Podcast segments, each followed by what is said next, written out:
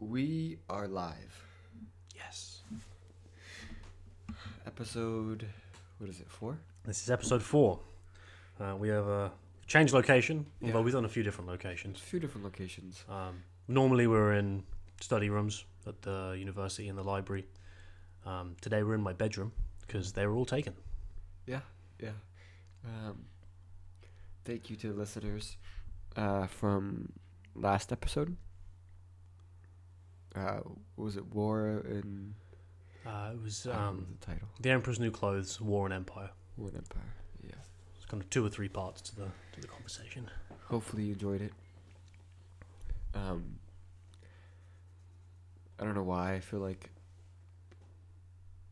there should be a joke now that somebody should say, but I don't have anything. That's okay. Sometimes that happens. I'm Matthew Brown, and I'm with Athenianos. Yeah. For new listeners anyone who hasn't been with us so far. Um, today, uh, I will be following on from the story that I told at the beginning of the last episode. Um, if you are listening for the first time on this episode, um, do go back and listen to the first half an hour. Um, that's where the story is. Uh, it's the Emperor's New Clothes. I will give a quick synopsis in a couple of minutes. Um, this is the beginning of a a mini series that we are going to be doing. Um, the reason why I told the story of the Emperor's New Clothes is because I I started by saying that I believe I can see a problem in academia, um, and not not just me, other people can see this too. And um, today I'm going to be making an overall argument for what that is, um, where I think we are, um, and where I think we can go. Um, the mini series will consist of uh, today. I'm going to be making the overall argument, like I said, um, and then the episodes following, um, I will be referring to um, books um, and texts um, to back up the arguments that I'm going to make today. Um, they will include uh, texts from the course content that we've been given, um, commitments the university has made um, to third-party organisations uh, and their material um, as well as um, other texts and books um, that back up what I'm going to say. So I'm not going to ramble on too much. This is um, this is a speech that I've prepared. Uh, it's fairly long, so what I would like for us to do, Athan, um, is I have cut it into four or five sections. Um, so I'm going to read each section we're going to take a, a couple of minutes pause and reflect and i'd like you to play the role of um, asking any clarifying questions that you think need to be asked for anything i may not have been super clear about or anything that you think um, might need clarifying for anybody listening Yeah. um, and also any any questions you have as we go along right. um, just so that it isn't one big block of me talking and um, hopefully it's a, a bit more digestible I can do that. Excellent. Fantastic. Okay, so without further ado, the introduction. I spoke in the last episode about a problem that I saw within academia. I told the story of the Emperor's New Clothes, where a vain king is tricked by two people pretending to be weavers to make a cloth that is invisible only to those who are foolish and who are unfit for their job. As nobody can see the supposed cloth, everybody believes themselves a fool or unfit for their job. Convinced that only they are unable to see the cloth, they pretend that it is real, so as not to be thought of as foolish or unfit. The weavers are paid handsomely, and a parade is held to demonstrate the emperor's new clothes. Everyone in the kingdom is convinced that they are, that they are alone, and so goes along with what they believe everyone else can see. Until a small boy cries, The emperor isn't wearing anything at all. The kingdom then erupts one by one, everyone yelling out the same. Now that they know that others see what they see, they do not feel the need to hide and pretend.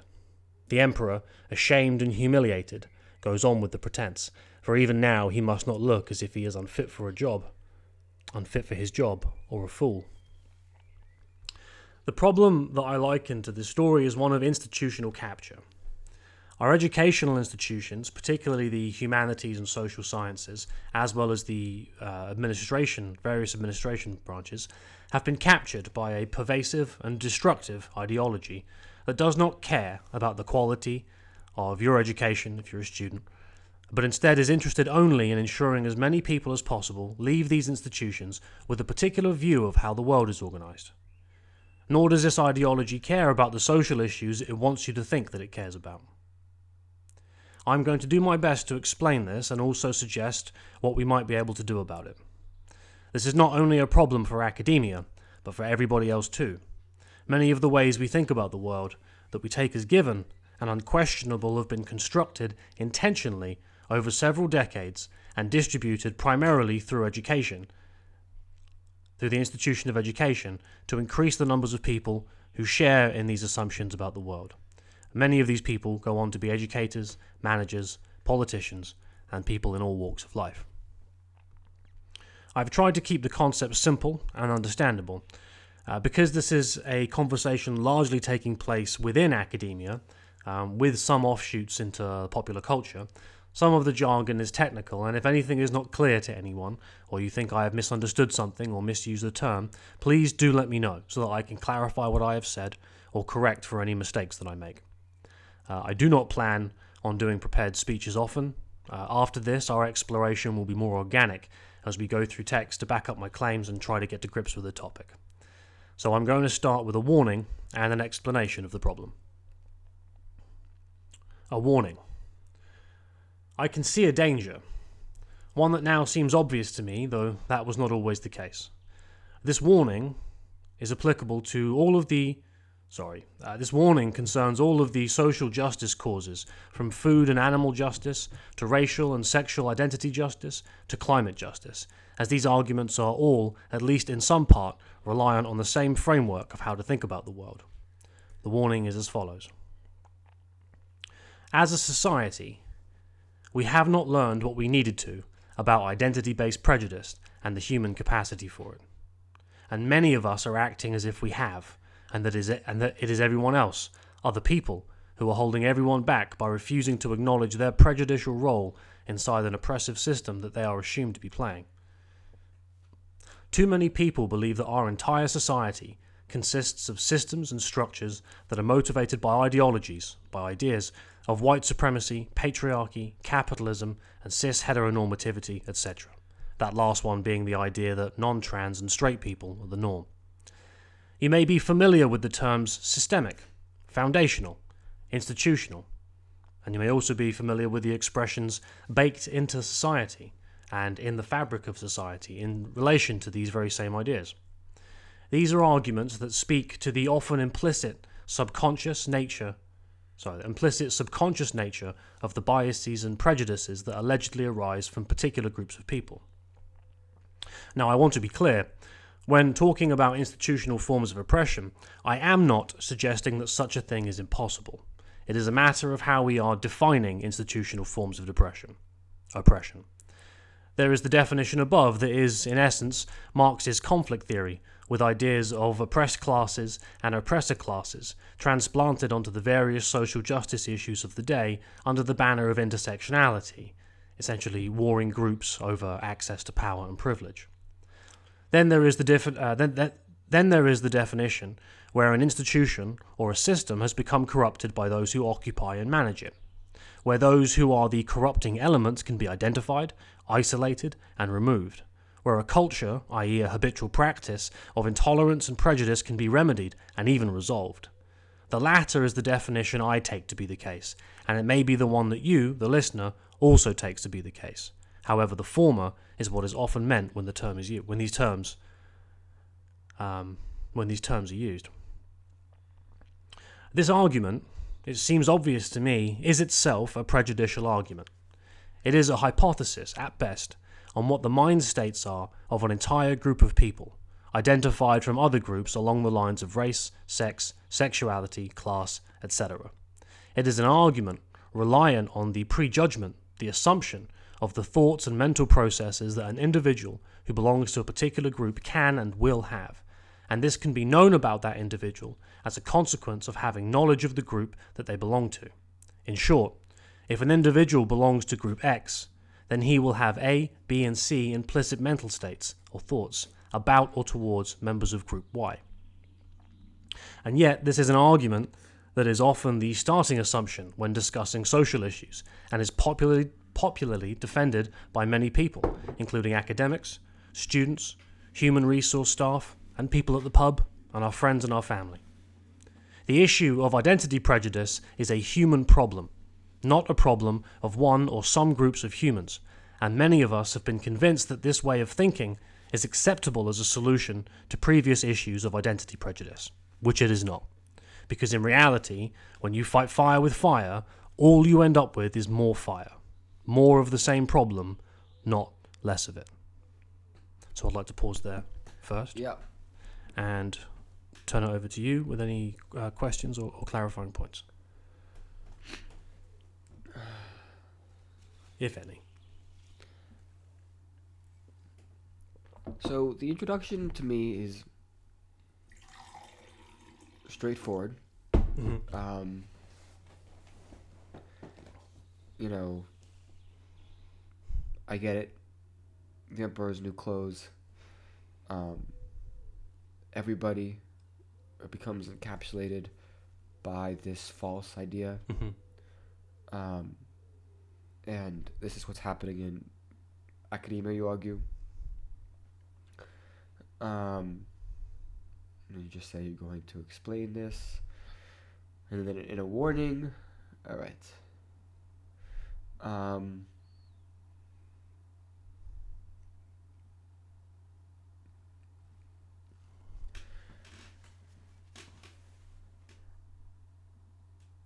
I think it's very tough.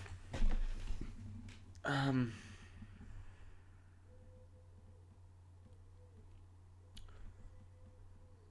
so we just, I just want to clarify Please. uh, Yeah, yeah. point that you're making. When you say here, too many people believe that our entire society consists of systems and structures that are motivated by ideologies of white supremacy, patriarchy, capitalism, and cis Mhm. heteronormativity, uh, etc. You may be familiar with the term systematic, foundational, institutional, and expressions baked in society, fabric of society in relation to these ideas. Um, these are arguments that speak to the often implicit, subconscious nature of the biases and prejudices that originally arise from particular groups of people. Mhm. Um, what what is exactly the point you're trying to make there? Because, um, one like, I think some people would would respond and say, um.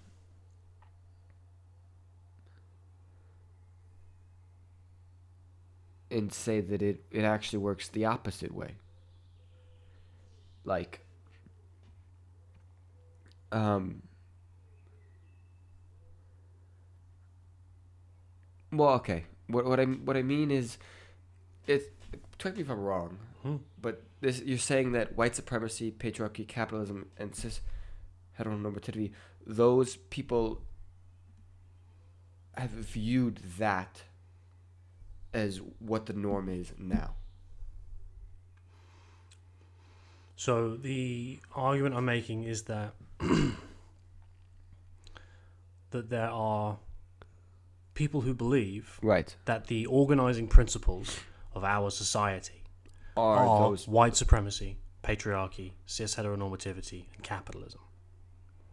As in, they, those are the um, ideas, um, both uh,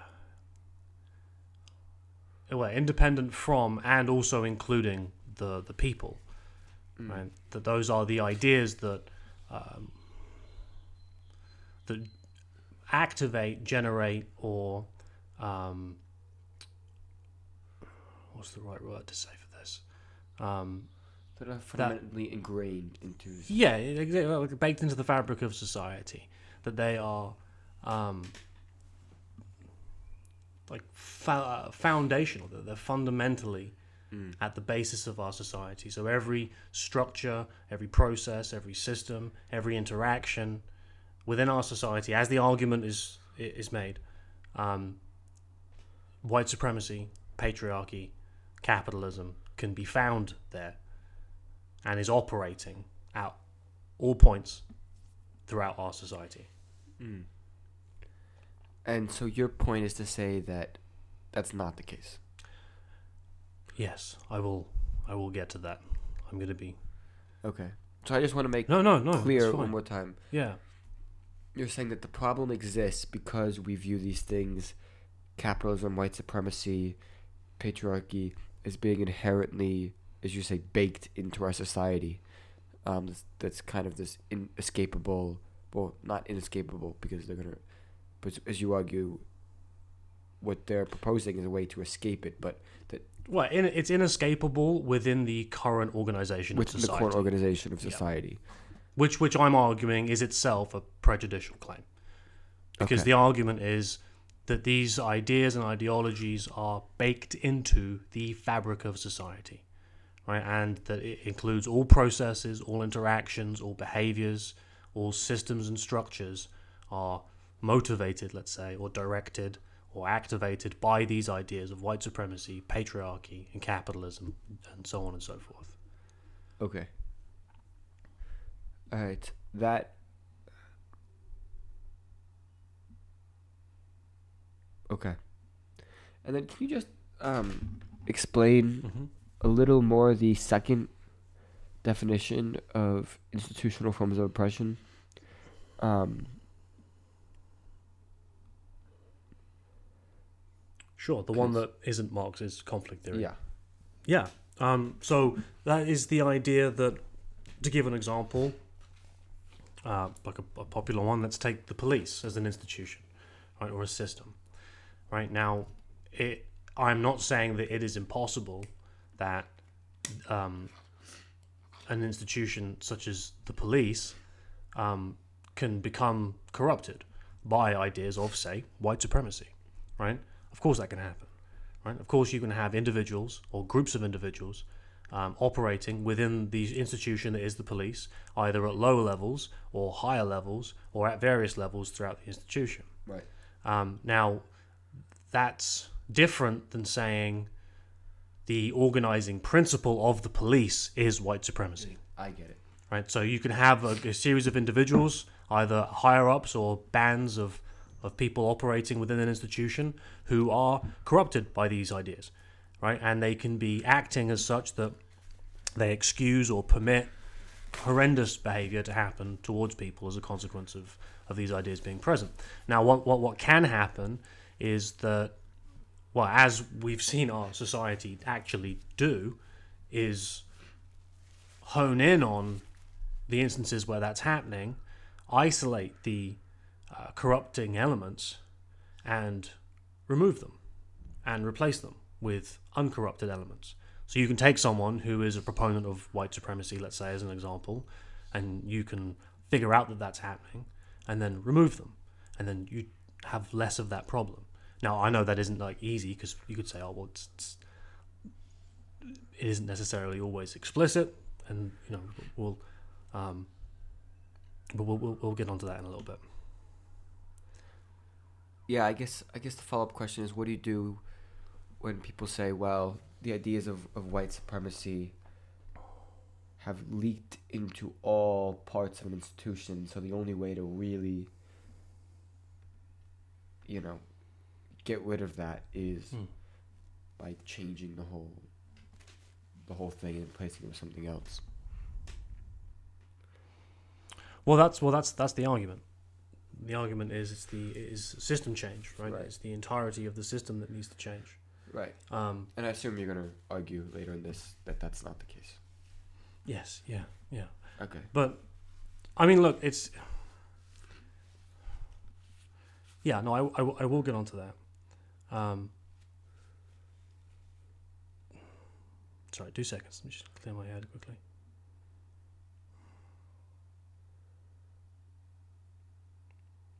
I think the point I'm trying to make is that that claim that it is like it's the entirety of the of the system, right? Right. And the reason why I'm tying this to pre- like prejudice these arguments to prejudicial claims is because I don't think you can separate the institutions from people. Right? I mean, I'm jumping ahead of myself here a little bit, but um, like if you take away the people, you don't have institutions. Right? So when you say it's the entirety of the system in its like in its at its core, at its foundations, that is itself predicated or organized by ideas of white supremacy, I don't see how you could I don't see how you can argue that you can detach that from human beings that are inherently involved in in these organizations. Well, are you saying that that the institution is just like the institution is just you know really just a collection of the people. Like if you just it's just the identity of the institution is really just adding up all the identities of the people or no i'm not i'm not talking about their their identity. No but i don't mean identity in the sense like you know gender identity. Right. i mean like in the sense of like who they are. You know who, who like an institu- a group an institution of like i don't know 500 people is really just the uh, like addition of mm. each of those 500 people or you're you saying that or you're you just saying that when you have like an institution of 500 people when you no longer have those 500 people the institution is not going to exist like with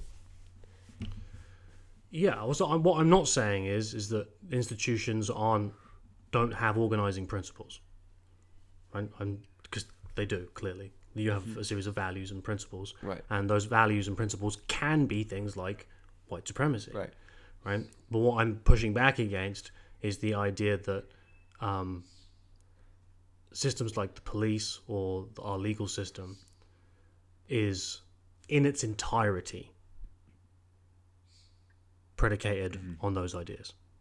Right? And the, the, the degree to which they are and have been and can be can be remedied without the complete overthrow of and destruction of uh, an institution.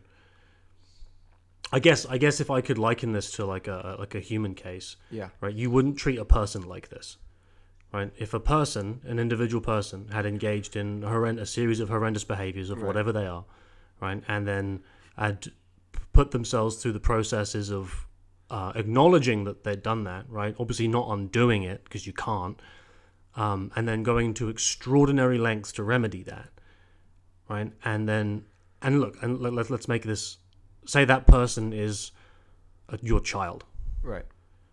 Right?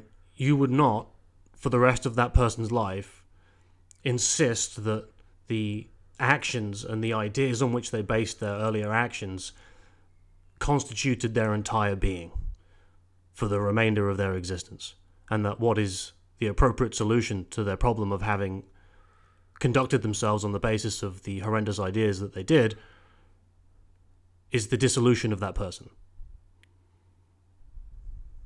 Sorry, say that one more time.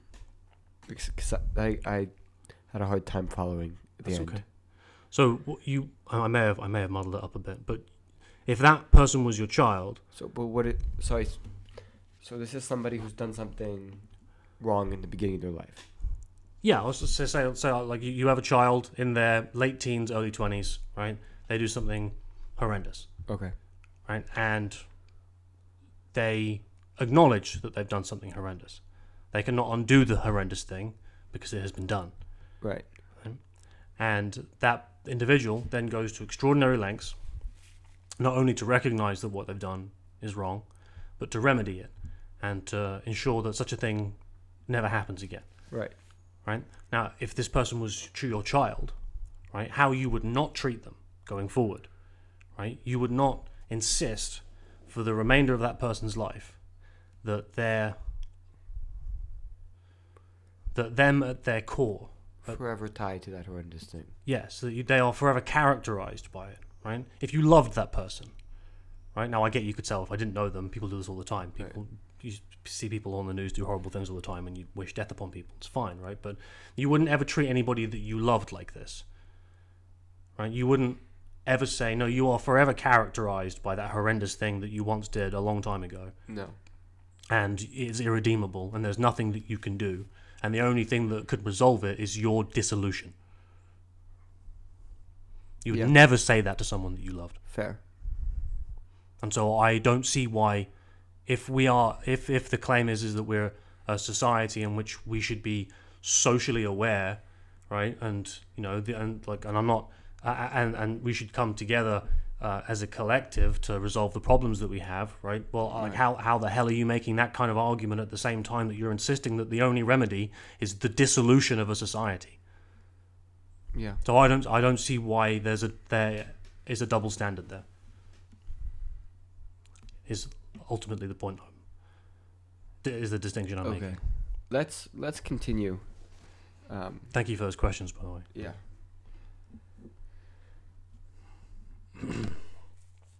Uh, a brief and incomplete history. Excuse me.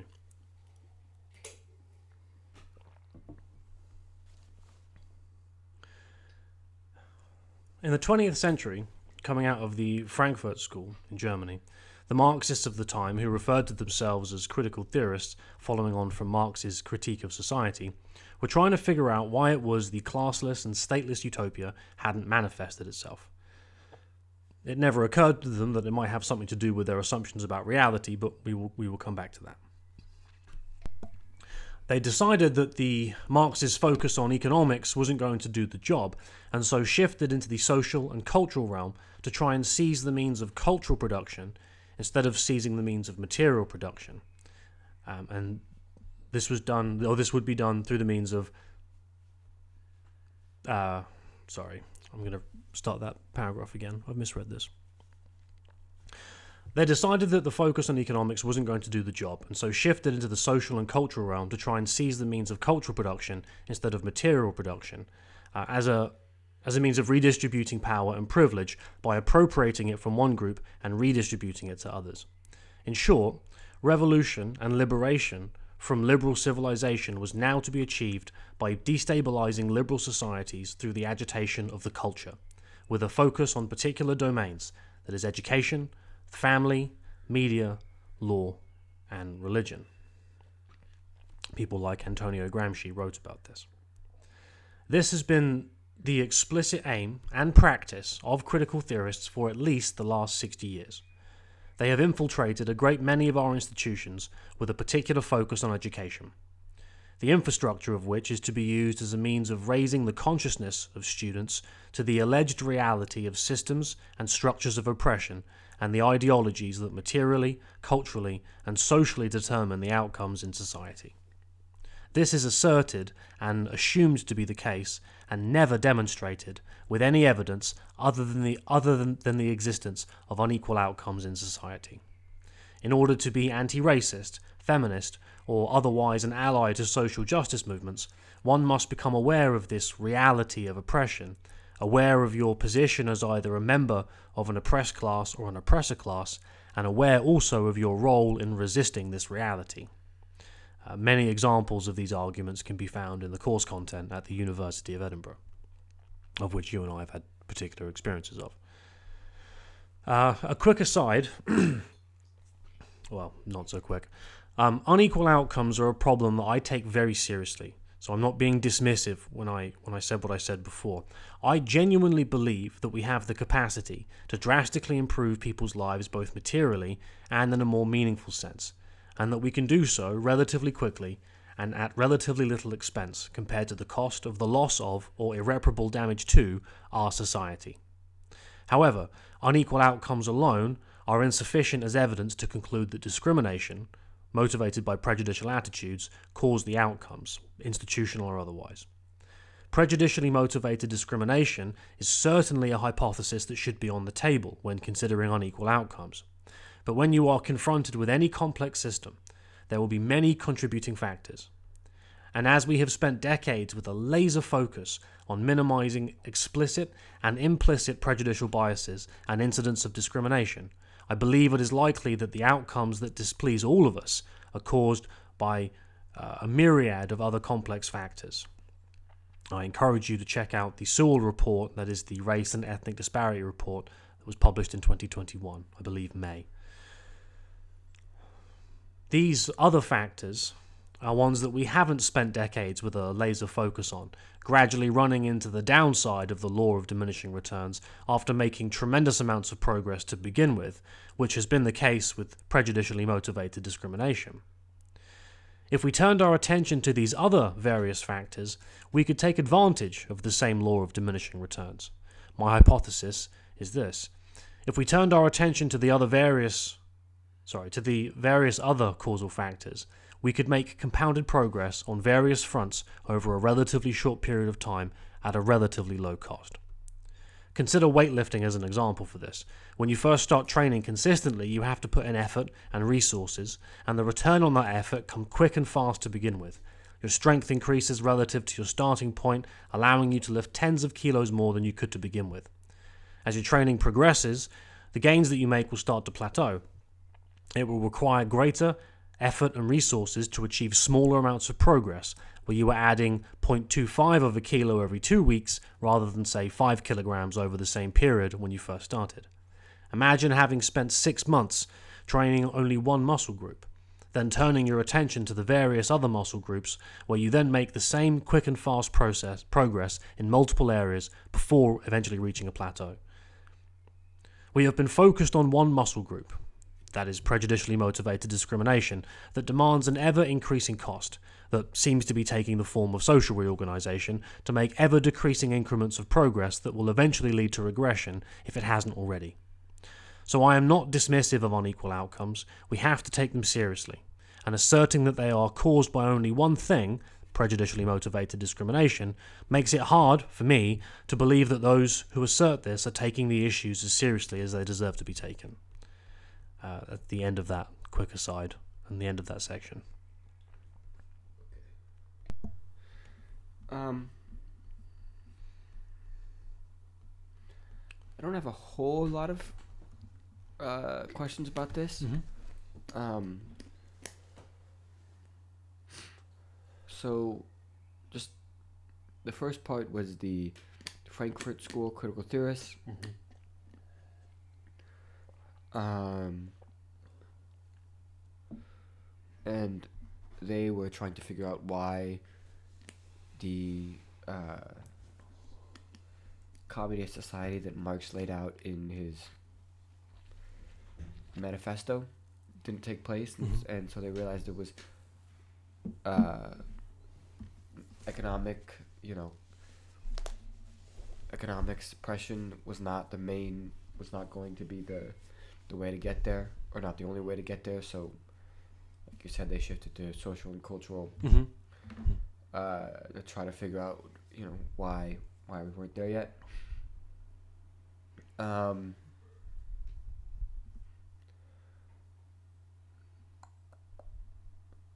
I don't have enough, you know, knowledge of history to be able to to Okay, that's, that's really, uh, you know, Well, we're going to be dispute or confirm any of those. we're going to be going into plenty of detail in the Alright. in the coming episodes. So Um, and then, all right, the interesting part, I think, is the quick aside that wasn't really that quick. no, no, I don't know why I called it that. Um, I also appreciate that maybe it's a little out of place. Maybe that's a point I could have made separately, but I think it. I think it's fine. Um, what I take to be argument is it is true that within different groups of society there are unequal outcomes, yes, right? So, for example, you know, uh, white males on average have better outcomes than let's say black females.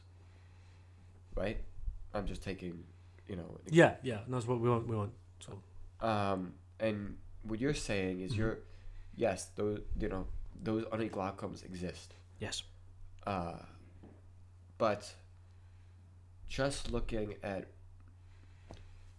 you know racial or patriarchal prejudice hmm within society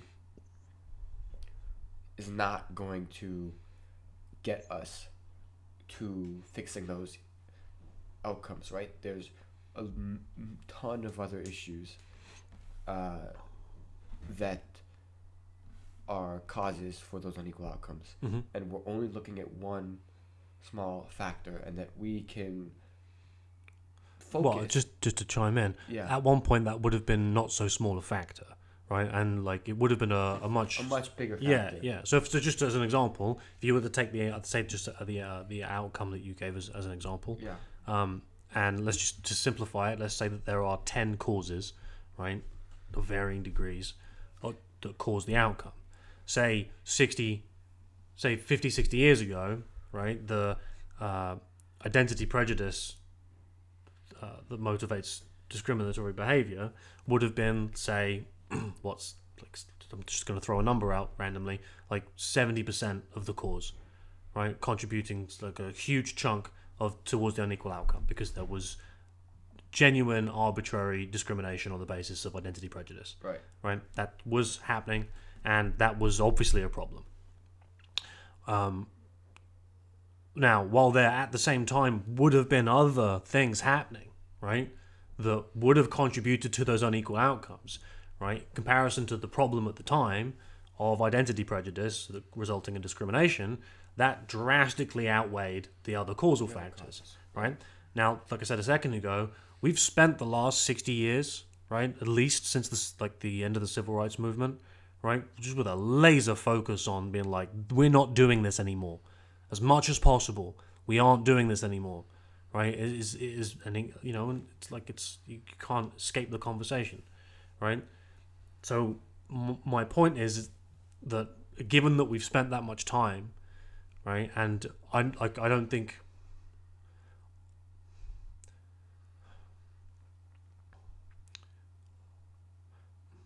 I don't think it's reasonable for anyone to suggest that we are anywhere near in the, a position that we were in, in terms of how we treat each other as people racially, than where we were 50, 60 years ago. I think the amount of progress that we have made is, while imperfect, right, and there's obviously problems still, we have made a tremendous amount of progress, and the quality of people's lives who, say, historically would have been oppressed and mistreated horribly, while you can say, yes, there are unequal outcomes and maybe some things aren't going as well as they should be, right? The, the, the quality of these people's lives is drastically improved on what it would have been had they have been alive as they are now 50, 60 years ago, right? And so given that the where we are today is in that position where we've drastically reduced the influence of that particular causal factor, right? Those other nine causal factors, right, which we haven't been paying attention to, right? We haven't, right? Because as soon as you, as soon as you, uh, you know, you know, as soon as you try and point to any other causal factor, you're blaming the victim. You're trying to distract the conversation away from race, right? You're you're you're not helping. You're making things worse, right? So we haven't been paying attention to those other causal factors. And what I'm saying is, is well, maybe we should. And if we did, you know, given, like I said, with the and this, and this that was a hypothesis, by the way. I haven't done a huge amount of research into the law of diminishing returns. This is off a very, very, like I haven't given a tremendous amount of time into thinking about this. I'm, I'm going to in the future. So obviously, anyone wants to come back at me on this, please do. Um, my hypothesis is is that well, given that when you start an endeavor and you put resources and effort into that endeavor, you make a lot of progress really quickly mm. right? And that then plateaus the more effort and resource and time. And we should my hypothesis is that we I think we should be taking advantage of the first the first part of the law of diminishing returns. That when you try something, if you understand a problem and you approach it sincerely with the you know, like trying to understand it as best as you can and then applying appropriate solutions to it, right? That you will make my, my argument is is that we will make we could make, um, like I said, compounded gains on many fronts relatively quickly and at a relatively low cost. Right? I'm not saying it'll be easy. I'm not saying it'll be cheap. Excuse me. but I'm saying it would be easier and cheaper than like pumping all of our resources, energy, and attention into the one causal factor that we've spent 60 years trying to fix. Right? Because we're like it's like we, we you will you will bur- we will burn ourselves out. Mm. And what do you? What if somebody said, hmm well, all of the other factors are linked to this one factor. So when you get rid of this one factor, all the other factors go away as well. Uh, so, so let's say just make it more concrete. If you if you get rid of the the racial the Prejudice. the the prejudice factor, Yeah. like all the other causes will disappear. Yeah. Well, because they're all linked to the racial prejudice factor. So, like, by eliminating the racial prejudice factor, you thereby eliminate all of the other factors. I can I can see the first part where you'd say. So I I had a I had a I did this on a graph. I'm not might not be able to remember this exactly, but so let's take the example of say black Afro Caribbean boys in the UK are something like nine times more likely to be expelled from school than their white counterparts. Mm-hmm. Right. Now, you could start that and you could say, well, that's down to uh, racial prejudice on the part of the teachers and the headmasters because they're the ones making the decisions about who does and who doesn't remain at school. Or you could say it's a product of their their you know their their position in society and their you know their poverty and and um, you know the way their unequal access to resources that have been caused by you know centuries of racial yes, yes, yeah, yeah. And so, so you can you can take every single one of those. So you could take the racial prejudice one, and you could say, okay, well, we've done a great deal of work towards that. And as you've just said, okay, well, there are these other causes, and that you so you like you said, let's so, another one of the causes might be um, access to resources or, or whatever, right?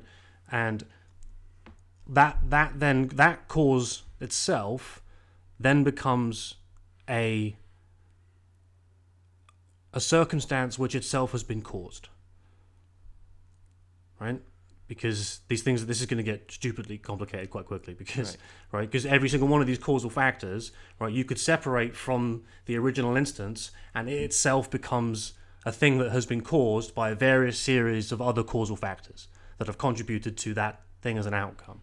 Say lack of access to resources, and you could say, well, racism's contributed to the lack of access to resources, and I will say the same thing I said a second ago: is, is that yes, it will be one of the things that has contributed to that as an outcome. There will be many other things that have contributed to that as an outcome right? And so, and like this, this obviously, this, look, this is this is these are hugely complex situations. So every single one of these can be broken down. It isn't just like outcome block racial prejudice done, right right? That's never going to be that simple, right? And so you can take every single one of these outcomes. Break it down into its causal factors to the degree that you could do that. You can then isolate those causal factors and then break it down into the degree to which it's been caused by a various by uh, by loads of other factors, and you can you can you can keep doing that, right? And so if if at every point in time you say we even get past that first point, right, and you have this insistence that it's to bring it back to the to the the racial prejudice, right? It's again right. Absolutely a hypothesis that should be on the table because the, the degree to which that is what's causing these problems, it needs to be remedied and isolated and figured out as quickly as freaking possible. Well, I am not saying that that is shouldn't be something that we're doing. Right? But what I'm saying is, is that when you insist that that is the only thing that is happening, you are going to be wrong. And you are you are you and if this is a cause that you are supposedly deeply concerned about and wanting a remedy to, you have to take this problem as seriously as it deserves. And you do everybody a disservice when you don't, in my opinion.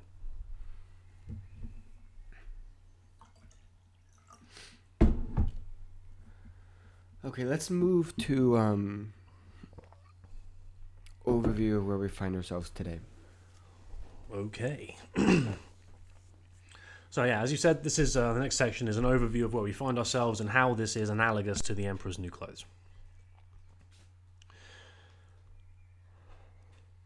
I think that most people have a genuine and sincere desire to see improvement not only in their own lives, but in other people's lives in a material sense, a material economic sense, as well as wishing for people to find a greater sense of meaning and purpose in the world.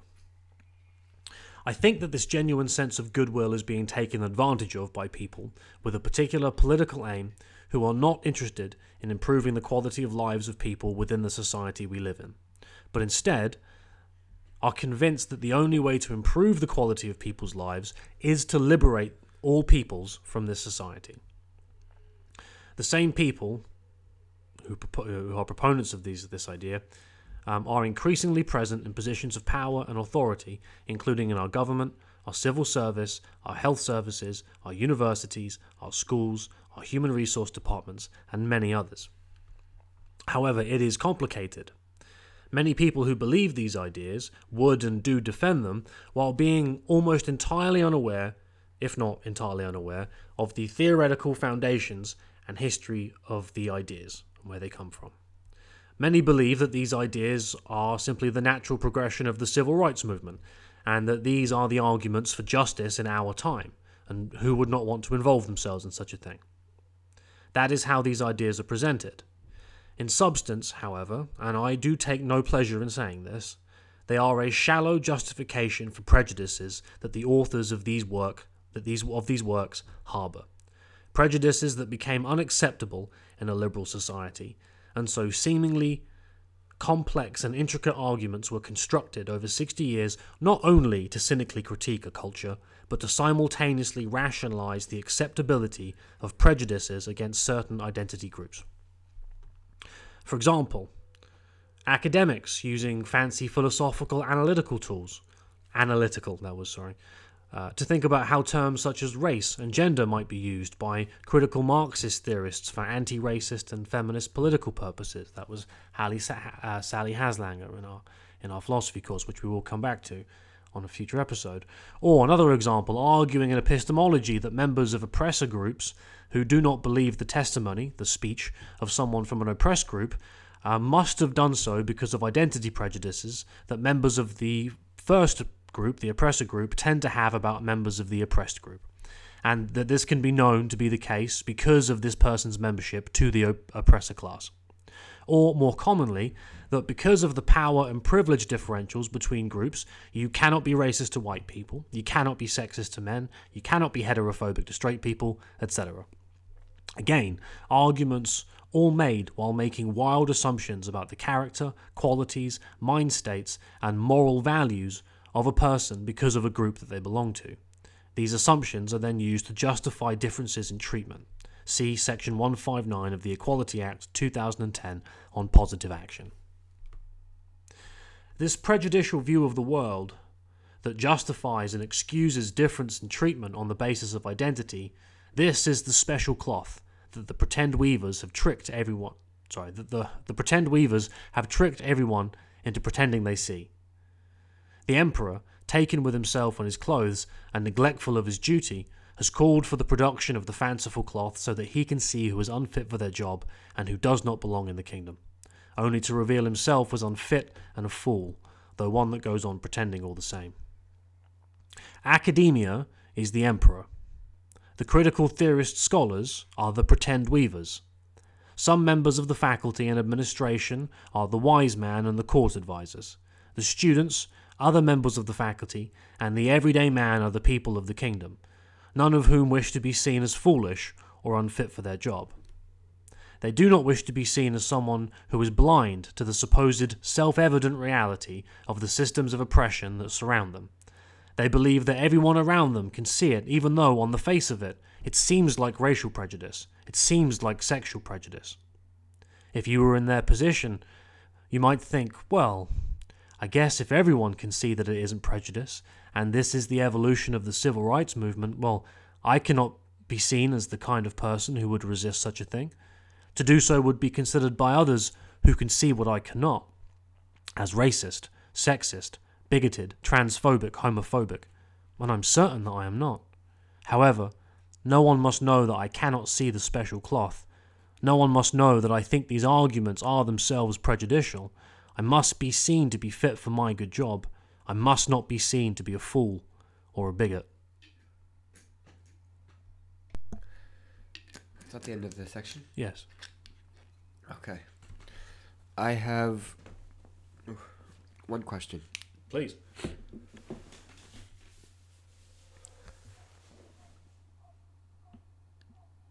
What if people hmm who, like you said, um, say,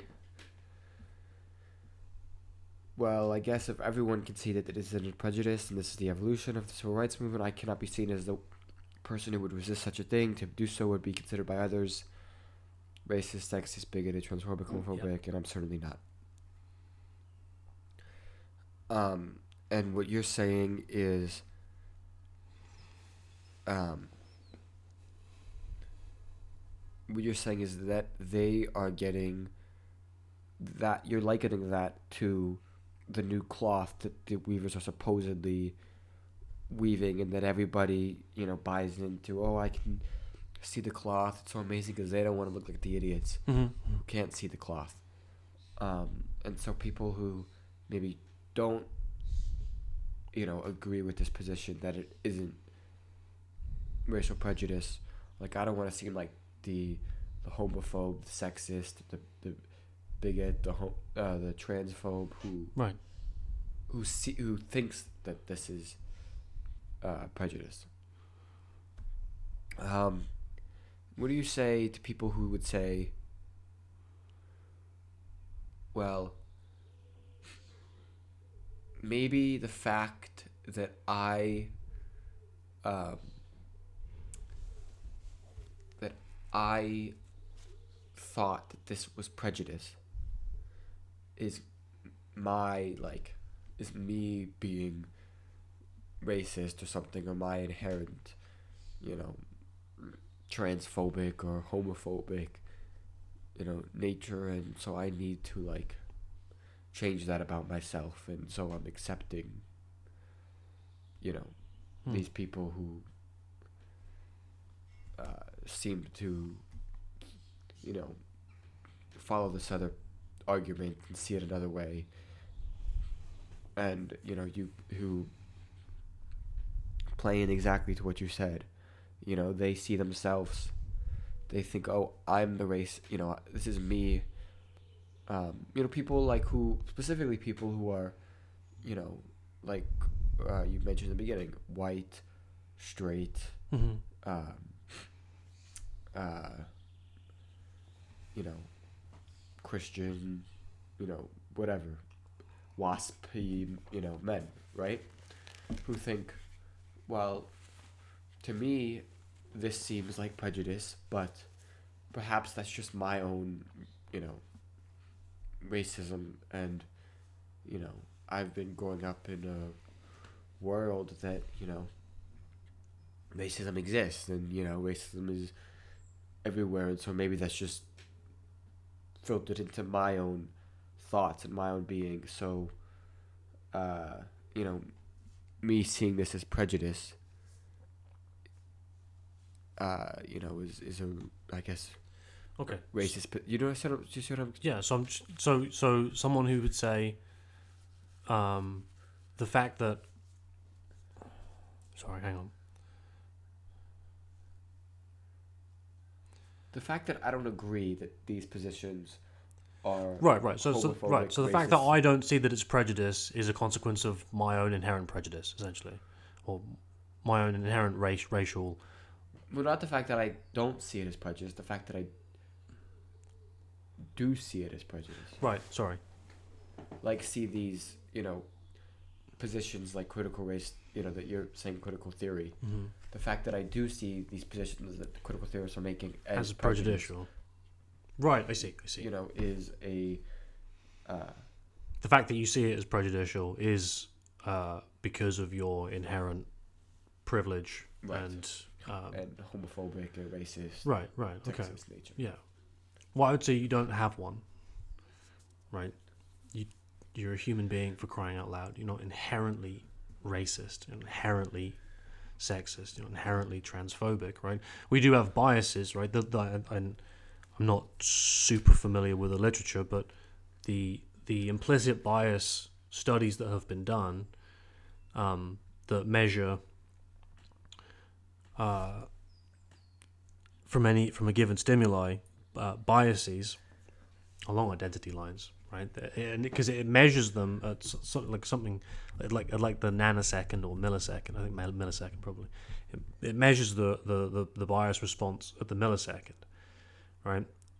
But what it does, but, but what, what the data also shows, obviously anyone correct me if I'm wrong about this, but is is that while there are biases, and again, like this, these are, it isn't you're white, so therefore you have biases, or you're male, so therefore you have biases. You're a human being, so therefore you have biases, right? And you're prone to prejudice. Like I said at the beginning, this it's a human problem, not a white problem or a male problem or a straight problem. Right. Right. So the fact, if you were to say, "Oh, well, I," the fact that I see this as prejudicial is a consequence of my inherent biases as a white man. So you don't have any inherent biases as a white man.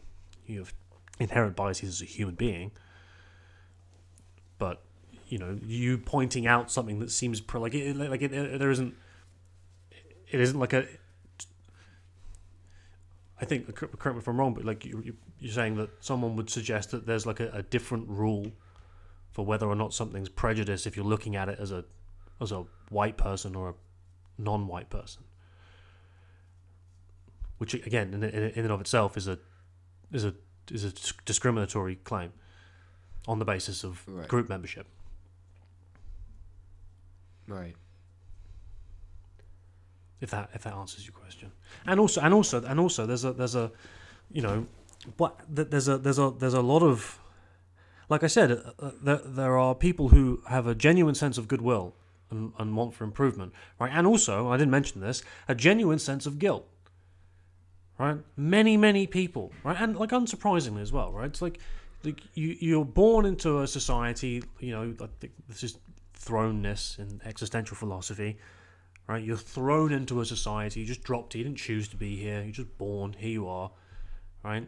And you're confronted with all of this horrible stuff that has happened not that long ago, right? Some of it long ago, some of it not so long ago Right. right? And you're horrified by it, right? It's like waking up one morning and you know realizing that you've been on a rampage for the last three years and you've not really been, you know, and now all of a sudden you're like, oh fuck, oh no, like oh my god, uh, and then and obviously uh, that's the same person, but you know, the people feel a tremendous amount of guilt for what's happened, right? And even though they had nothing to do with it mm-hmm.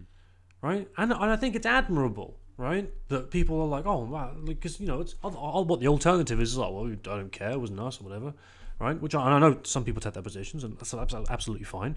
But the fact that many people are like, no, I, I feel genu- like I feel genu- genuinely horrible, right? I feel like I care. It's a human being, right? And like their ancestors, and there are there are effects that still happen, right? There are these things don't just go away, right? There are there are um, consequences of trauma, right? You know, like I said, we're like we're talking sixty years ago, like like like pe- people who are still alive today were alive in the 1970s and 80s when sus law in the United Kingdom was still a thing, right? Where you could just be stopped by the police because you were black, Right. right? And they could plant drugs on you because you were black, right? Like that, like that, and living in that kind of environment and then moving forward doesn't just even if it changes right? 1984 was the police and criminal evidence act that did away with many of that.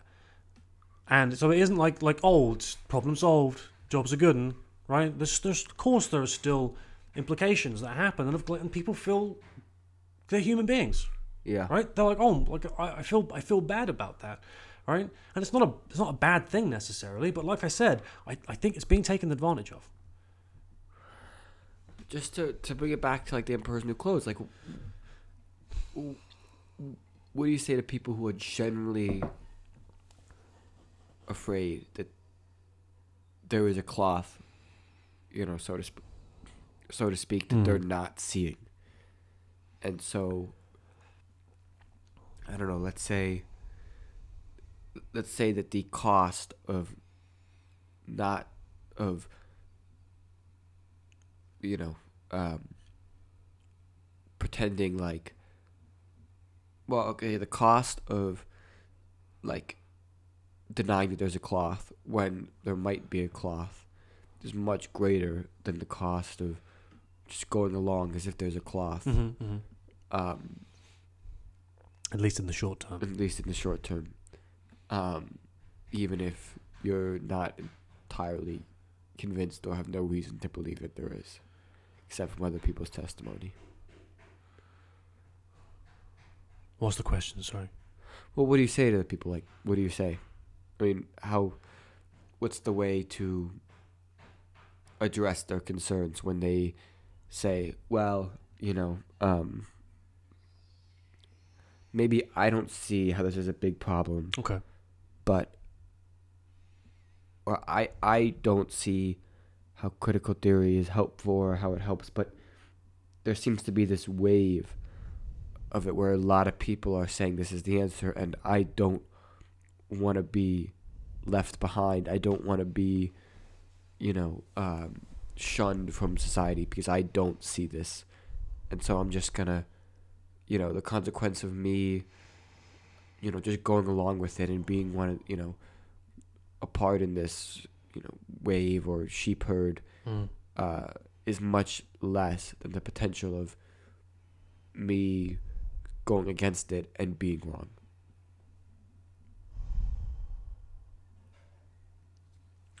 Well, I I would say that the the the cost of going along with it isn't as little as you think. Because you you have an experience, right, whereby you cause I I can't see what you're talking about, or I don't think I see what you're describing, or the solution that you're putting forward to the problem looks like prejudice to me, right? It seems like identity prejudice mm-hmm. right? And you're saying that it isn't. Okay, and so now I, I'm in a position where I can, ins- like, hold my position because I can't see it, right? Or I can, I can I can see that it's prejudice. Or I, you know, and look, and, and there's there's a, there's an there's an element of humility involved in this as well because because most people would think as well, you know, I'm I'm an idiot. I'm probably wrong. Like at least, you know, these people sound like they know what they're talking about, and they're they're in academia for crying out loud. They write books, and there's journals and conferences, and you know, there's like it's quite possible that they've understood something that I haven't understood, and so you do have your you you have your reasons for going along with it, but you betray yourself when you say I'm going to dispense with what it is that I think I can see, even though no one has actually dis- dissuaded me of. That's not the right word, sorry, but no one's no one's convinced me that I'm wrong and that there's actually prejudice. But because I don't want to be seen as a racist, I don't want to be seen as a sexist, I don't want to lose my job. Right? I don't want to be I don't want to get into an argument, right? So I'm I'm just I'll keep my head down. I'll just go along with it. I'll say what I need to say. I'll go to the meetings. I'll you know whatever sign sign whatever it is because it's easier. Right. It's like that's easy now. It won't be because at some point they'll cross a line that you won't want to cross, and then you'll have spent however long practicing going along with it, and you'll have a real hard time saying no when you need to. That's fair. That's a good. That's a good response. Um, all right. Next one. Final section. Is this the final section? Ah, one of the final sections. Oh, There's three more. let's do it. Can we take a, a pause? Yeah, of course. leave? Yeah, absolutely. All right, and we're back from the short pause. Excellent. Okay, um, the section is called uh, In Defense of the Position and then a rebuttal. Ultimately, all of this theorizing, strategizing, implementation, and adoption of the critical theorist social endeavors arises out of a genuine desire for a widespread fairness. Given our society's capacity to generate wealth and our technological and philosophical advancements, many people who are taken by the ideals of critical theorists cannot uh, understand why we are yet to arrive at this widespread fairness. In principle, it seems like something that could happen, and it would be nice if it did happen. So, if it is assumed uh, that it could happen and it isn't happening, then it must be that this is because someone or many people are intentionally preventing it. And given our uh, equal intrinsic moral worth as human beings, making none of us inherently more valuable than the other, if it is the case that someone is preventing this widespread fairness from happening when it could happen, then this is a moral violation, as the lives of some have been arbitrarily valued over and above the lives of others, and this cannot stand. And I think anyone with half a heart can empathize with this sentiment. However, there is one problem. If you keep trying to achieve this seemingly noble goal, then you will break society before getting anywhere near it. The amount of control required to arrive and remain at such a state of fairness would exhaust our resources, presuming this, this is an entirely well meaning endeavour with minimal corruption and greed. This meaning that the means of achieving this noble goal will become increasingly unsophisticated and brutal if people cannot be coerced into surrendering their possessions and what remaining liberty they have while the resources are plentiful. If people are to be free to pursue the path of meaning that suits them, then people can never wind up with similar outcomes. Individuals will be pulled in different directions, with some patterns emerging due to similarities in temperament and interest, as well as culturally habituated attitudes and behaviours. The former, temperament and interest, being fixed with a minimal possible degree of movement, the latter, uh, is often habituated over generations, though is far more malleable if the will to make adjustments in one's cultural attitudes and approaches is present. Few places are open to such things as the British and those in the West have been, who, are, who have offered up their culture for improvement, having acknowledged failings of attitudes, and have been told instead that there is no longer such a thing as their culture. It must, in its entirety, become something that it is not. When people behave differently, for whatever the reasons they behave differently, it is incredibly unlikely, if not impossible, for their outcomes to be the same, because they aren't doing the same things. So, why would the same thing happen to two different people doing different things? In short, trying to bring about and maintain a widespread fairness would require the abandonment of liberty, as people cannot be trusted to choose for themselves because they choose wrong and unfair things happen. And remember, we aren't even talking materially anymore or economically, we're talking socially and culturally. What would it even look like to try and appropriate alleged cultural privileges and redistribute them? What might such an attempt do to all people? What harm might be done to society and those in it as these cultural privileges are wrenched from our liberties and social infrastructure where they supposedly lie? What amount of impossible oversight and ultimate knowledge of the world would you need to pull off such an act? Where society is artificially forced into a situation that an incredible minority of intellectual know it alls have decided to be the appropriate path forward, abandoning the more organic manifestation of society under the rubric of minimal necessary force to guide its development and mitigate for its failings. None among us are gods. The knowledge and oversight required to achieve this is not within human reach. Would you like me to continue? Or? Um, just as a point of clarification, you're Yeah. saying um,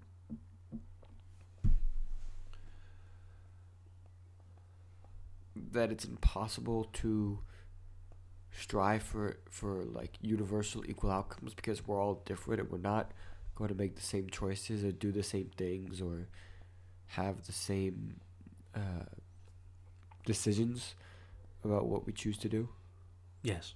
and so by virtue of that um, we shouldn't expect for there to be equal outcomes because different choices different actions are going to lead to different outcomes Yeah, yeah. I was like to, to give an example.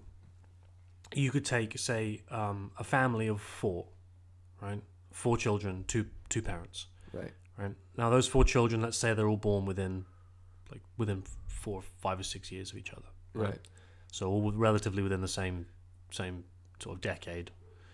Um, they're born into the same household, with the same access to resources, with the same love from the parents, Right. and the same attention, and you don't even find equal outcomes within people's families. So every single one of those children will grow up, even though they've had access to the same resources, the same roof over their head, the same love from the same parents, right? And all of those people in that family will go off and do different things, Right. and they will wind up with different outcomes. Some of them may have done tremendously well, some of them may do tremendously poorly. And it will be because of, not just because of those initial conditions, but also because of who those individuals are. So- because of the, sorry, go on. So is what you're saying the goal is not equal outcomes, but the goal should be Equality of opportunity. exact. I was gonna say equal opportunity to make any decision or choose any path that you would like. Yes, yeah, but there's but there's there's a problem because if you if you opt for equality of outcome, you can't have equality of opportunity, and if you opt for equality of opportunity, you can't have equality of outcome because like I said, equality of opportunity because people aren't people people within say groups, racial, sexual, or whatever, because they aren't all the same, because they're different, even though they can be characterized as belonging to the same group, they're all different individuals, right, with different interests, different desires and wants and wishes and circumstances, right? If you give every single one of those people, right, just the highest amount of access to opportunity that you can, they will all still go off and do different things. And they will not have the same outcomes as each other. That seems logical to me. Uh, why don't we move along ahead to Yeah, the sure. next section? Excuse me. It's Okay. I'm going to do these last two in one because the uh, last one's just quite short. Okay. Going forward. Excuse me. uh, what I will be doing, what we will be doing going forward, um, to back up what I have just said, um, is to begin with uh, reading from Isaac Gottesman's The Critical Turn in Education. Subtitle is From Marxist Critique to Post Structuralist Feminism to Critical Theories of Race. Uh, I will then read the first chapter of Charles Pincourt's Counter Woke Craft, uh, a field manual for combating the woke in the university, in the university and beyond. Uh, this will give an account of the arguments from a proponent and a critic of critical theory for the sake of balance. I will use both of these texts to justify my classification of certain actors within the institution with the characters from The Emperor's New Clothes. Once I have done this, uh, we will then turn to the content that we have been given on the course and other books and texts, going over the arguments and drawing connections to the work of critical theorists, um, both in cases where the author is explicitly engaging in critical theory and in instances when that is more subtle. My intention for this series uh, is to bring to your attention, uh, the students of the University of Edinburgh, and those interested in what is happening in the classroom. Um, my intention is to bring to your attention the theoretical context that the lecturers and tutors are omitting from their treatment of the material. I do not know if this is because they are aware of the context and are omitting it intentionally for whatever purpose, or if they are unaware of the context and are taken by the presence of social justice rhetoric that has convinced them of the quality of these texts. Neither of these outcomes is desirable, however, for the time being, it does not matter which it is. Most importantly, students ought to be made aware of the full context of the scholarship in order for them to make an informed decision on whether to give assent to ideas that they may already be defending that are being asserted and glossed over as if they are indisputable facts. I also wish to speak out to the rector and the vice principal of the, Ed- of the University of Edinburgh, Miss Debora Kayembe and Professor Peter Mathieson, respectively uh, both of whom I've been in contact with and made the same argument to on multiple occasions and have so far been largely ignored in spite of commitments that they themselves have made to their own standards to take such claims extremely seriously and to deal with them in good time and with due sensitivity. Of which I have received and seen no evidence of such conduct from those who run this institution that we have turned to for an education and also turned to for an example of how best to conduct ourselves as human beings. The Emperor has no clothes on. I say it again the Emperor has no clothes on. I will not stop saying these words until this poison has been removed as a practice from this institution. However, I offer you my forgiveness and a way back into the fold of those who wish to seek actual progress in search of truth and positive change for all. I offer you also my defence against those who would wish to see you removed from your stations for this betrayal of your duties as educators. All I ask in return is that it is acknowledged by yourselves that what I have said today is accurate, or that you come back to me, as I have asked of you before, with the reasons why it is that I am mistaken in my assessment. And also, to any critical theorists and their proponents that might be listening. Imagine what you could have achieved if over the last 60 years you would turn that great intellectual power that you and your comrades clearly have to understanding the complexities of our world and improving the lot of those you claim to care so much about. Nobody has been preventing you from doing that. The immense effort that has gone into cynically criticizing a civilization could have been put towards healing rather than towards the seething hatred that I read in your works. I offer you too forgiveness and a way back in, as well as my defense against those who may hold a grudge against you even if you choose a better path. If it is recognition and appreciation for your efforts you seek, we can offer you those. You just have to meaningfully solve some of the problems that we have first, which I know you are capable of. Something to think about. It does not always have to be war. Finally, a positive vision. Having laid out my complaint, I should not finish without providing you with an idea of what it is that I stand for, not only what I stand against. In the critique of liberal society, critical theorists are cynically skeptical of claims of objectivity, ideas of merit and excellence, equality under the law, freedom, and beauty. These are complicated ideas, and I'm learning about them all the time, and will make and evolve my defense for them in due course as we explore this phenomenon together. These are the values on which we have built our civilization, imperfect though it may be, but this leaves us with room for improvement and something for everyone to do. The values of truth, liberty, merit, and beauty, I believe, are necessary for any civilization of people to solve their problems regardless of the complexity, and that these are the values that we must defend and embody to demonstrate their worth in the face of those that would see them dispensed with. People, we need to get off of each other's backs and stop giving everyone a hard time simply for being alive. If we do not, then we cannot have a mentally healthy population who are capable of solving the complex and serious problems that we have. It is crucial that we do this. And I want to thank anyone who has taken the time to listen, and I look forward to diving further into this topic over the coming months and years, or until we succeed. And then I want to take up woodwork. So, thank you.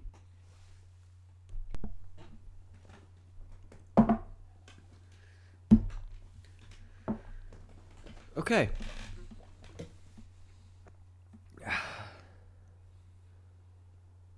First question. Shoot.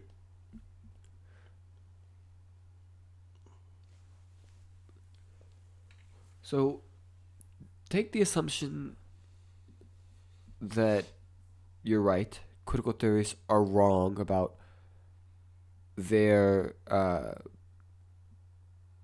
the way to solve social uh, injustice.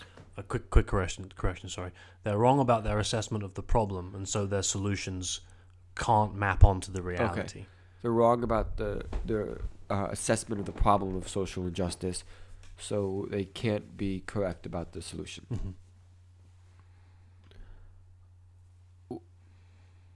Are you saying it's a deliberate uh, misassessment, or do you just think Mm-hmm. they're wrong?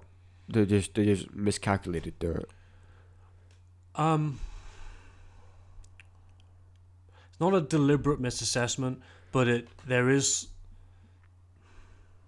there is some kind of a refusal to consider that their underlying assumptions are false. So the their view of how the world's organized, right? That it's uh, that the main, I guess, motivating factor is uh, power that uh, groups are constantly warring. You good? Yeah, that's right. Um, yeah, the groups are constantly warring between each other for access to power and privilege, right? And that that is the and that the justifications by either side, whoever's in the superior position, uh, then make up the organizing principles of whatever society that you're in, right? They don't seem to want to acknowledge that they might be a little bit wrong about that. And so all of their conclusions and theorizing and um, prescriptions following are built on top of those, uh, well, frankly, like unquestionable assumptions. So it's not like it's not intentional, but they don't take criticism from outside of critical theory. They only take criticism about critical theory from people who have already given assent to the underlying assumptions that they base their work on. And let me ask I you- will give examples for this in future episodes. So, Okay, and then are you saying that the the the main fault is that they're Arrogant, yes. well? What I was gonna say is that is So that I won't put words in your mouth. they're by suit by by like creating this false framework that they're claiming that we all have to operate in. They're eliminating or preventing progress, real progress in social justice, or is it that they're additionally they're causing some other harm in society by propagating this framework? Well, you.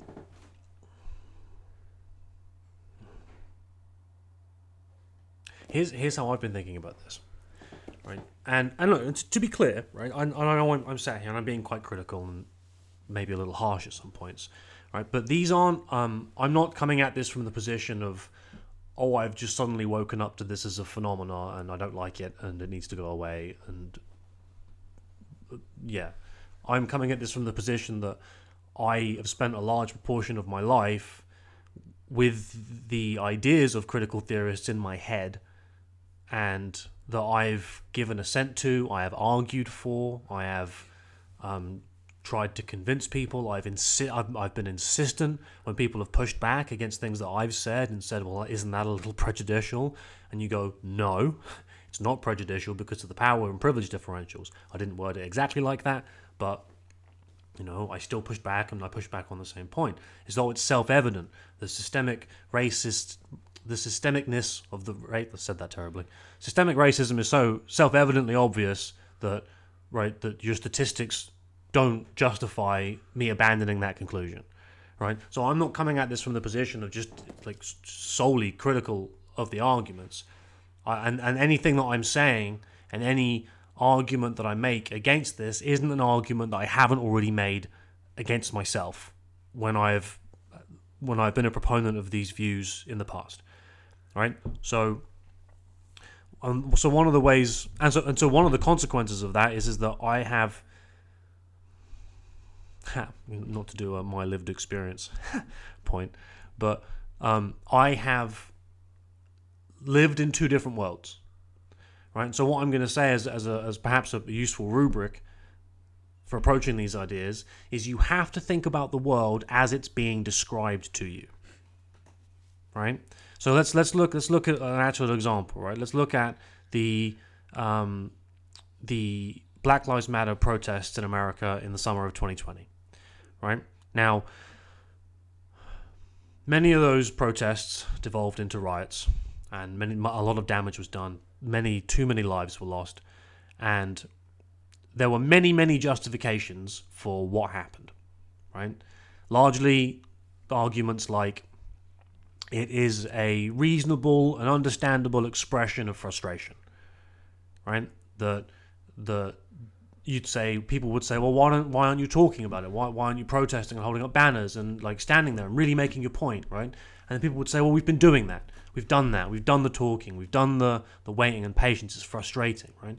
And the you have to think about the world in which the people who engaged in these things, like normal people, like probably decent people, right, who engaged in this violence, engaged in this um, destruction, right? You have to think about the world that they think they lived in, right? Because if you believe that the society that you live in, in its entirety, in every system, in every process, in every interaction, there is ingrained deeply, right, white supremacy, patriarchy, misogyny, homophobia.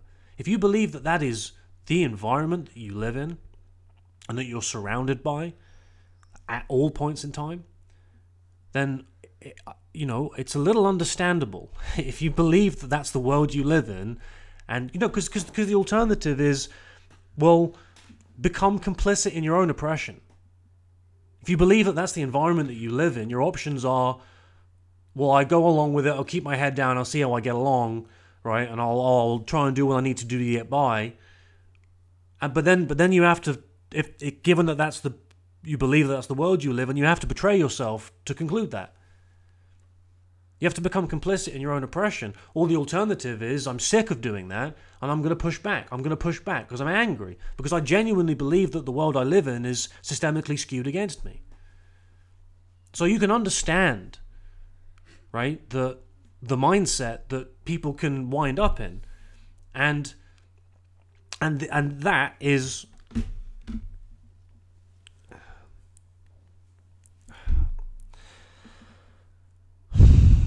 that is where there was a little bit of intentionality behind it, because people like, well, even even even Lenin said this. I I, I watched a I listened to a very short clip of Bertrand Russell talking about a meeting he had with Lenin, um, and he right at the end he recalls how Lenin said. Uh, sorry, uh, Russell was recalling his distaste for um, Lenin's malice, and he, he tells the story of how Lenin was essentially bragging that he'd um, riled up the poor peasants against the wealthy peasants until the wealthy peasants were hanging from trees. Right, so he was he was taking a perhaps a, a grievance that the poor poorer peasants had mm-hmm. against the wealthier peasants, emphasizing it, right, highlighting it, stressing it, right? Until the peasants were riled up into a a, a, a murderous furor and hung them from trees. Right, and, so, and then there are people like Herbert Marcuse in the 1960s and 70s in an essay uh, called An Essay on Liberation, where he is frustrated with the working class because, um, well, because uh, because the rough edges of um, uh, the free market which certainly were rough, right? At some points, right? Because you know, it, you, like you didn't have uh, laws around how many hours you could work uh, on wages or any safety nets. You know, it was dangerous. People lost limbs, right? It wasn't it wasn't exactly a really happy time for everybody, right? But once some of those had been sorted out, right? You had a- antitrust and anti-monopoly laws. You had safety nets so people weren't just falling out of the bottom right? You had minimum wage laws. I know there's an argument against those, but let's just leave it as that, right? You had all of these these you know the rough edges were softened down, and so many of the working class were like, okay, cool, thanks. It's kind of what we wanted, right? Quite happy to work, don't mind it, right? But just you know don't want to just be dying and be really taken advantage of all the time, and so many of the working class stopped being revolutionary. And Herbert Marcuse was really pissed off with them for it because he wanted them to be revolutionary. And so in this essay, which we we will we will go we will um, go through this on one of the episodes, um, he talks about how the proletariat, the the the sorry, the working class are the wrong proletariat. Proletariat being um, Marx's oppressed class. The, right. the bourgeoisie is the oppressor. The proletariat is the oppressed class that the, the working class were the wrong proletariat. That what what needed to be done was to direct their attentions, and these are this is, these are his words, to the ghetto population and to the sexual minorities. right? So there's a, there's a there's a, a tangible shift again towards the social and the cultural away from the economic, right? And with the intention of because because again, yeah, like the world that they think that they, they live in is is that Western liberal civilization itself is what is oppressive and tyrannical, right? And they genuinely believe that the only way to improve people's quality of life is to liberate them from that civilization. You know, because they don't because if if you believe that that's the case, you you aren't going to invest all of your time in just kind of improving things a little bit here and there because you're still ultimately faced with the problem of the fact of societal tyranny and oppression. And so to really solve the problem, what you have to do is get rid of the the society that's tyrannical and oppressive. And so, given that that's their thing that they want to have happen, and the working class stop being useful, they have to go after a new revolutionary force right? And so they need a revolutionary force. So they don't, or they also don't mind exaggerating the contradictions in society, like the like the um, the unequal outcomes. They don't mind emphasizing them and exaggerating them and pointing them out and saying, "Look, look, it's unequal, it's unfair." And do you want to know whose fault it is? These guys. So that's that's where the internet, the intentionality comes comes into it. And you're saying they do that because they want their point to be correct? No, because they think they are correct, and they think that that's how they're going to arrive at um, the dissolution of the society that they think is oppressive.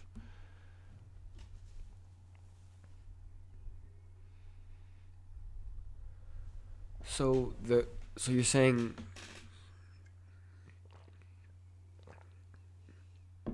But you're still saying that their ultimate goal is the is the uh, dissolution of the unequal outcomes. Uh,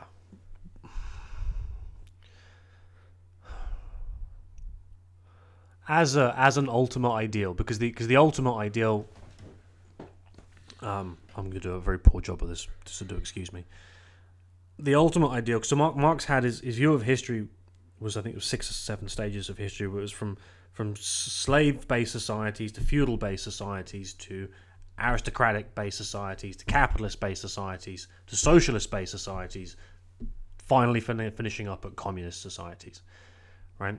So the so the communist society would and can only be achieved at the point where those unequal outcomes disappear, right? Where there's there are no classes anymore because once the once the uh, the capitalist, because that's the stage we're in at the moment, society has been overthrown and a dictatorship of the whichever proletariat is being used for this purposes um, will then uh, uh, instantiate the socialist era where um,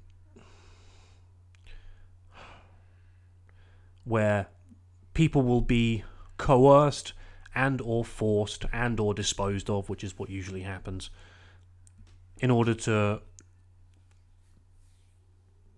to bring it about such that everybody in the society is on the same page, right, about the inappropriateness of uh, inequality in any of its forms, right, to the point where there are like so you enforce the st- the situation of fairness and you enforce it until it becomes habitual. And then at the point that it becomes habitual, the need for the state to f- enforce it disappears, and the so and so the state disappears. And because it's been enforced and it's become habituated, there are no classes, and so the classes dissolve, the state dissolves, and you've arrived at the at justice.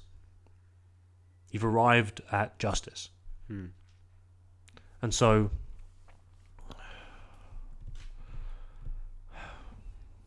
So that's what's what's being aimed.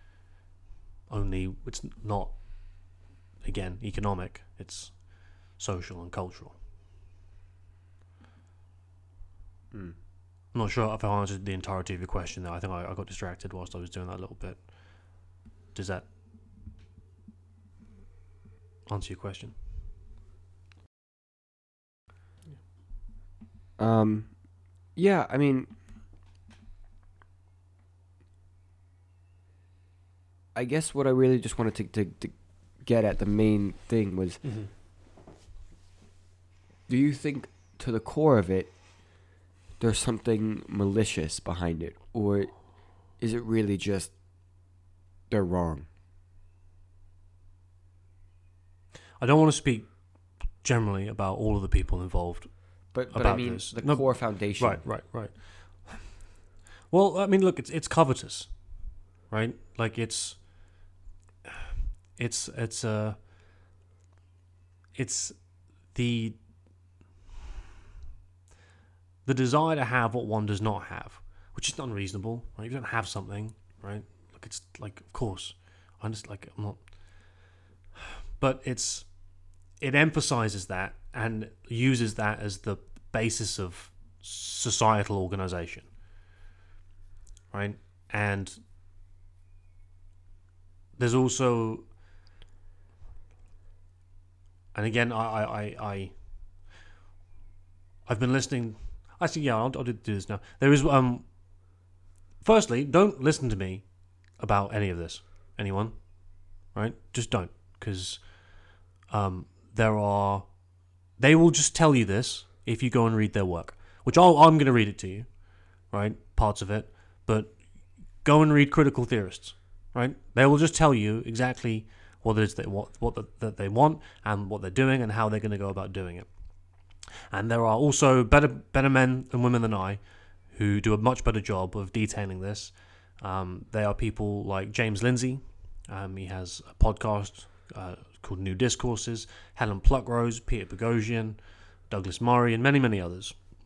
Um, so don't take my word for this. Go and go and explore this yourself, and, and we're going to do it here also. Um, the reason why I said that, sorry, was James Lindsay. I was listening to one of his podcast episodes the other day, and he's talking about um, Paulo Freire's um, uh, turning education philosophy into uh, Marxist education philosophy. Um, and he talks about a sense of entitlement that people like Rousseau and Marx had, right? That they it was it was it's man's birthright to be in the utopia, right? And I'm not saying that the people who generally go along with the arguments contemporarily or today or even 50, 60 years ago, right, are familiar with that or aware that that's the case, whether they find the arguments convincing for whatever reason, I don't know. But like you asked at the core, like because these these i- these ideas, I, I like I said, the last sixty years, but these these ideas, you can trace them back to like the early 19, 1900s, like with the Frankfurt School, right? And then you had people like Marx in the eighteen hundreds, and then Hegel in the seventeen hundreds, and then I think Rousseau at a similar time or before dates aren't amazing. Sorry. Right. So, but so you asked for like at the core, there is definitely a sense of entitlement about it being human beings' birthright to to not be in a situation of inequality or inequity. So I, I don't I'm not are- there malicious actors in this? Yeah, of course, of course there are. They're human beings for crying out loud, right?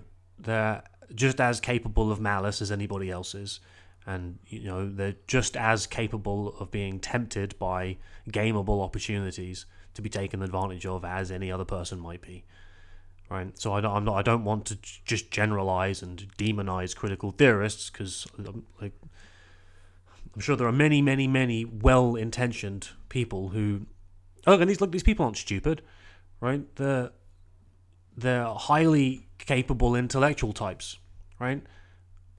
So I and I, I I struggle to to know whether or not they're fully aware of the context.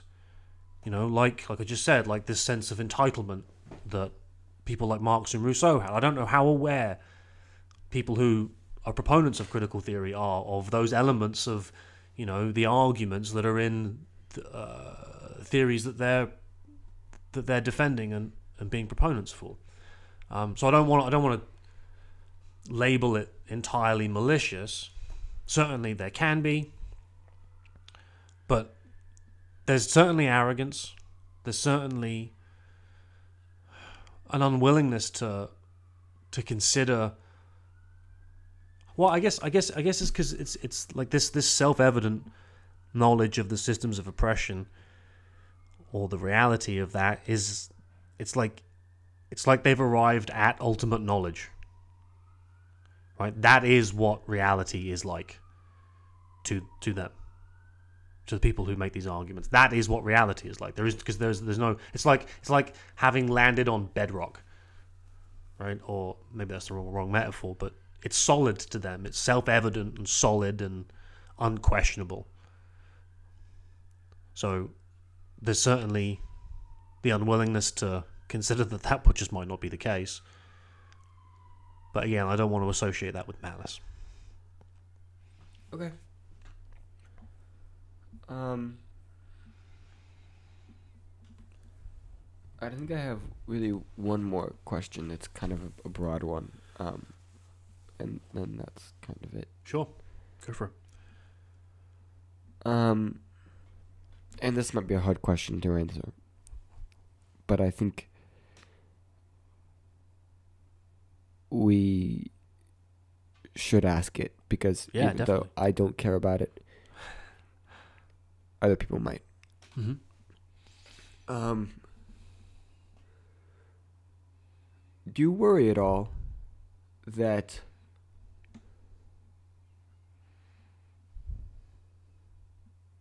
you know us you know me being white male straight Mm-hmm. um, you know uh, whatever the other categories are you you know although you're biracial you're also a male straight you know um, uh, uh, again whatever the Yeah, yeah, yeah. the categories are that there's a a danger or that you know in talking about things like Mm-hmm, you know racial equality as you know sexual equality homophobic equality where you know we kind of tend to belong to the quote unquote like favored groups Mhm. that one um it's not really our place to be talking about you know how to improve the lives of these other groups and two uh, if we're missing something by being members of the quote unquote favored groups Do I worry about that? yeah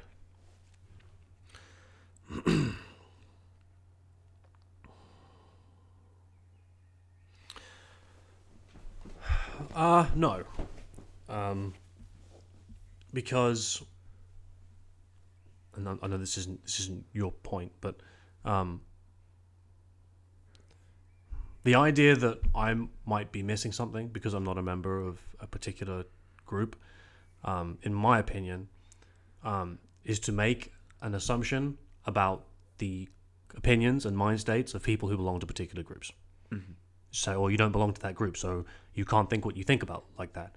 It's like what? So you're saying that if so, if I were to belong to that group, I would have to have a different series of thoughts than the ones that I do now. Mm-hmm.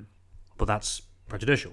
That's to make an assumption about someone's mind states because of a group that they belong to. And if we're doing it with race, well, that's racially prejudicial and it's racist. right Right.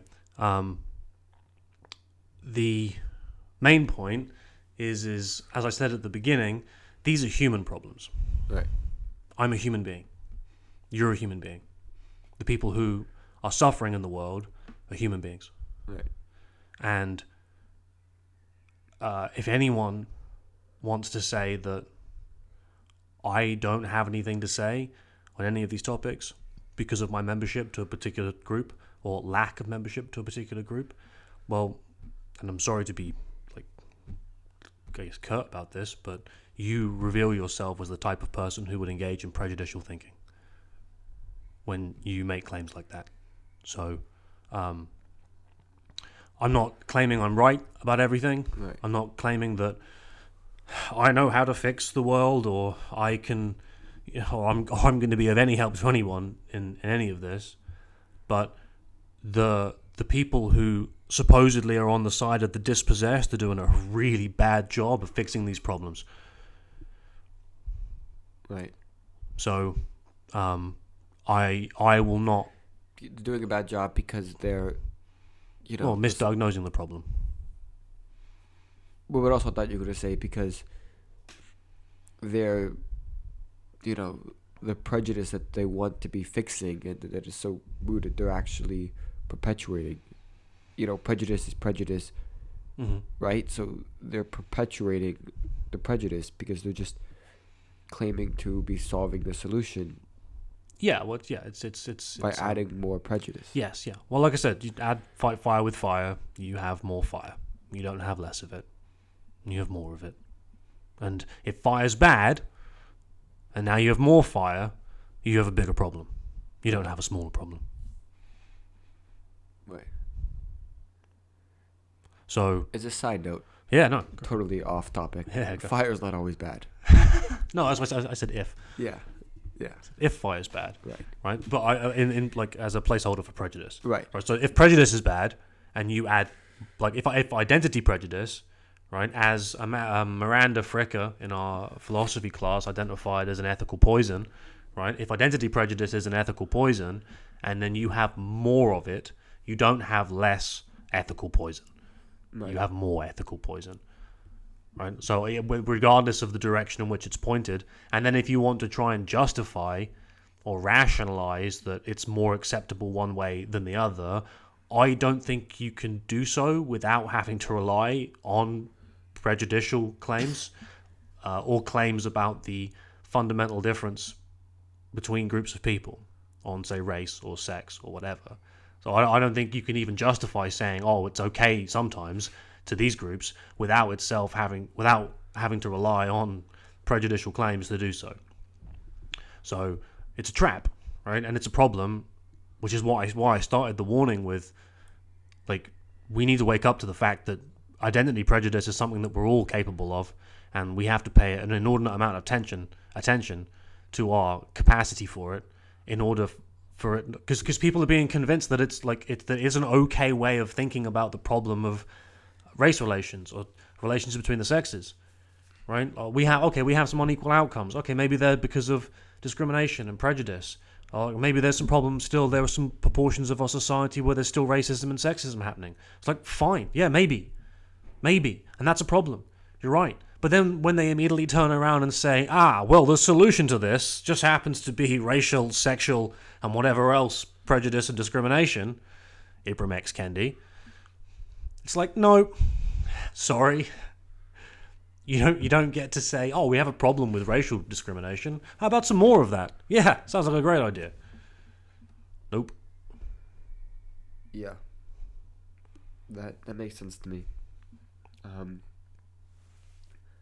Alright, so I don't have any more questions that are on my mind. I mean, I know this is just the first part of the mini series. yeah yeah Uh, so you know we'll we'll dive into more issues. But I mean, is there anything else you want to say before we call it a wrap?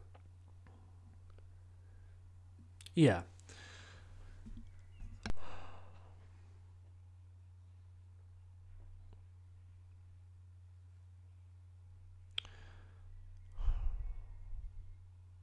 I know I've said this a couple of times, but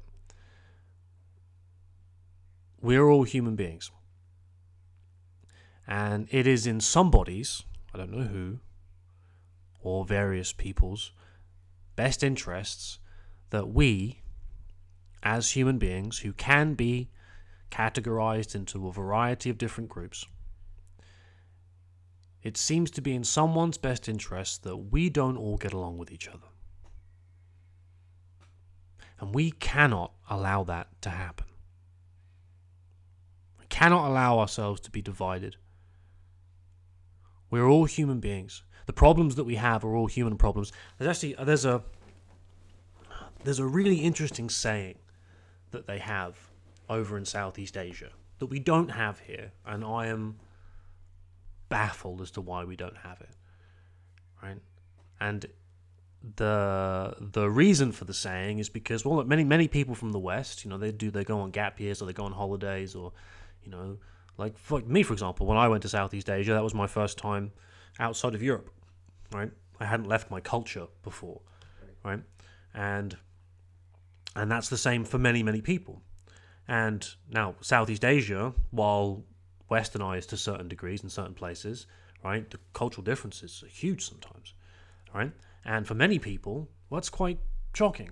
It's quite a surprise. It's something to get used to, right? And some people, you know, because you become accustomed, right? I know everyone should say, oh, we should be open to people's different cultures. And it's like, yeah, well, if you haven't practiced doing that, that's going to be quite hard, right? And so some people turn up and it's hard. It's difficult for them to get their head around some of these cultural changes, right? And then they have a saying to help people, right? So when you're confronted with a different cultural practice, be it around meal times, be it around prayer, be it around whatever, right? They have this saying, and it goes same, same, but different. Right? So you're confronted with, say, a, a practice around the dinner table, and you know you're like, oh, this is this is um, uh, you may may look a little uncomfortable. You may not know what to do, you know, or you may be questioning some things, or and they say, no, it's okay because you have one of these. You have a mealtime ritual. You have a religious practice. You have a family. You have X, Y, and Z, right? You do these things too. It's the same. It's just a little different. Right? Same, same, but different.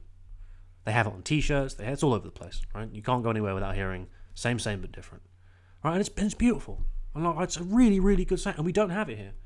Right? They're here in the West where we're supposed to be this pluralist, like, what, what is it? E, e pluribus unum, out of many, one. Right? Where we all come together from wherever it is we come from under one under one under one banner under one goal right and it's we're the same but a little different you know and, and i you know we could i think we could do with a little more of that and not forget that you know white people are humans too. Men are humans too. Black people are humans too. Women are humans too. Gay people are humans too. All these people are humans. They have families. They have children. They have dogs. They go to bed. They dream. They have nightmares. They get scared sometimes.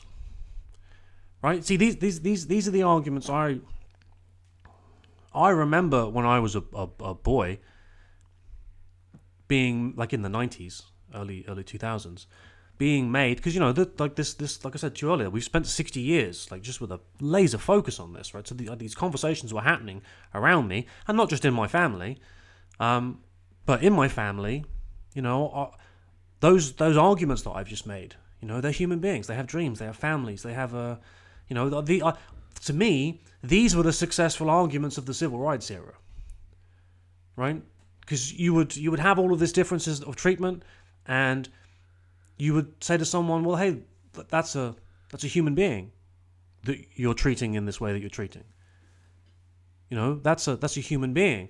Like that's the same kind of animal as your son is. It's the same kind of animal as your wife is. Would you want your son or your wife to be treated in the way that you're treating that human being?